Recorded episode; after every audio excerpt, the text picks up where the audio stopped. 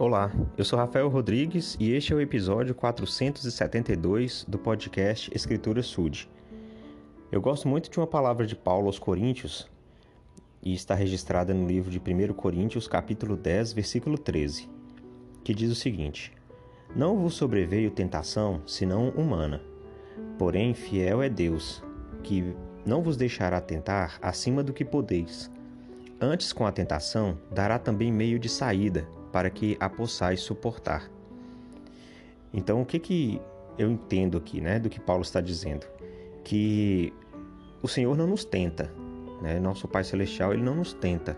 Quem tenta é o homem, que faz com que o outro possa se encaminhar ou ser direcionado ao erro, ao pecado. E Satanás, é claro, que é o pai da mentira, aquele que quer nos destruir, que quer nos tornar miserável como ele. E que Deus, Ele vai nos deixar suportar as coisas que nós podemos passar por elas. Ele vai permitir que a gente passe por aquilo que é possível superar.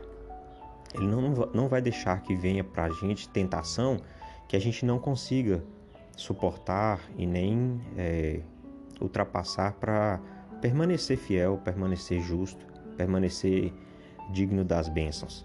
Então, quando a gente passa por situações de dificuldade, de provação, situações de desafio na vida, a gente tem que entender que o Senhor está permitindo aquilo para que a gente possa aprender, para que a gente possa crescer, porque Ele diz na Escritura, Ele vai nos dar um meio de saída para que a gente possa suportar.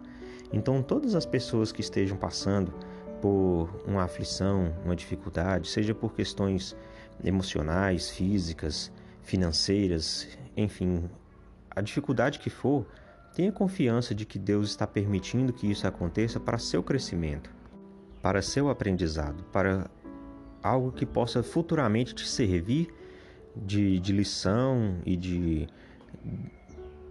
aprendizado mesmo, para que isso te ajude em algum momento, futuramente. Então, a gente precisa ter essa confiança no Senhor, de que se eu estou sendo justo e estou passando por alguma coisa, não é castigo do Senhor, mas é uma maneira dele nos aperfeiçoar, dele nos moldar, dele nos tornar melhores e mais excelentes.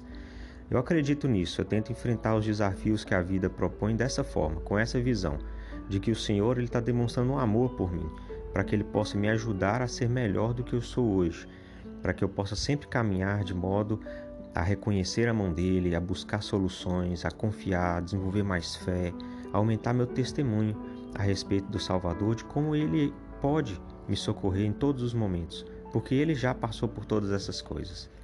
E essa é a mensagem que compartilho hoje, em nome de Jesus Cristo. Amém.